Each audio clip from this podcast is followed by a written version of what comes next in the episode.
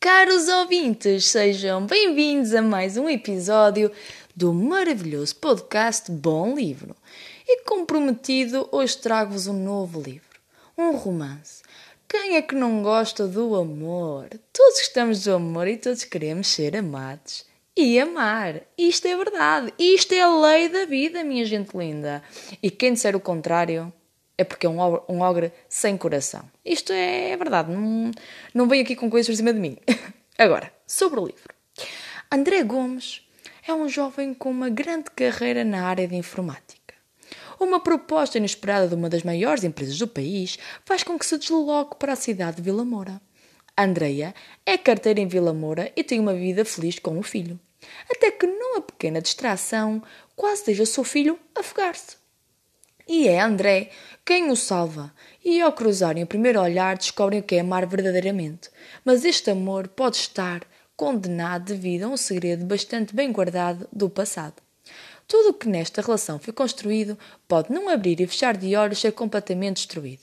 Poderá o amor ser verdadeiramente forte? Será que a vida lhes dará uma segunda oportunidade?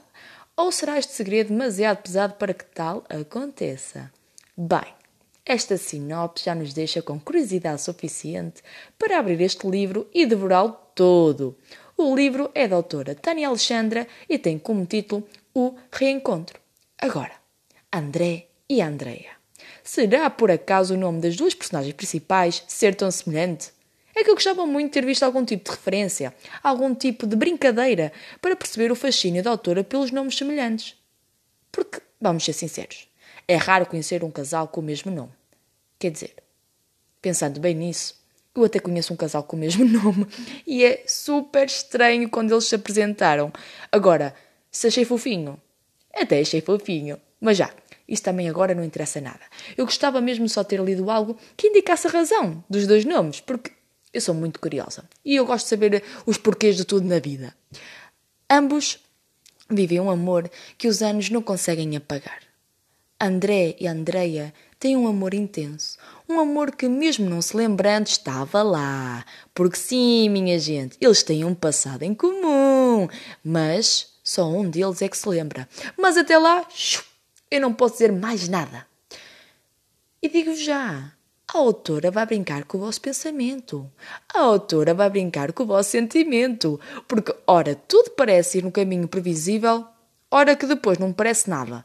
É assim que a Tânia Alexandra faz connosco durante o livro todo. Confunde-nos constantemente. O que eu mais gostei deste livro foi a ligação que o André e a Andreia realmente têm. Eu gostei de algumas picardias, ainda que me tivessem enervado em algumas partes. Mas eu penso que nas relações é algo natural. E quem está de fora pensa assim: Opa, mas estes gajos estão a discutir assim porquê? São um parvalhões. Mas para quem está na relação, Jesus, parece que é o fim do mundo. Ao início, confesso que estranhei a facilidade e entrega da confiança da Andreia para o André. Mas depois tudo até faz sentido quando descobrimos por completo a história destas duas personagens.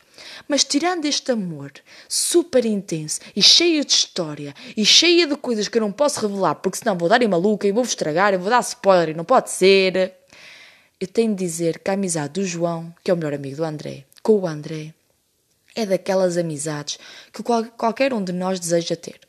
É um amigo verdadeiro para a vida. E gostei muito da cumplicidade da, da amizade deles. E outro ponto que adorei no trabalho da autora foi de ela ter escrito a maioria do livro na visão do André e do João.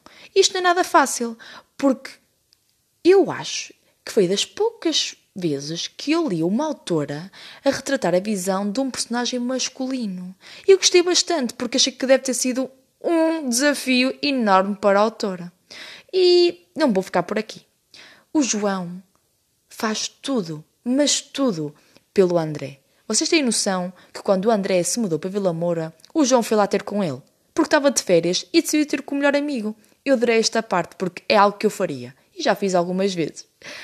Eu tenho de dar os parabéns à autora por ter colocado ali alguns momentos de dúvida. Isto acho que é o ponto forte do livro. Como eu já referi anteriormente, ao início tudo parece ser dado de bandeja, mas ao longo da história começa a criar um enredo que nos faz questionar. E no final, Jesus! E eu vou-vos dizer uma coisa.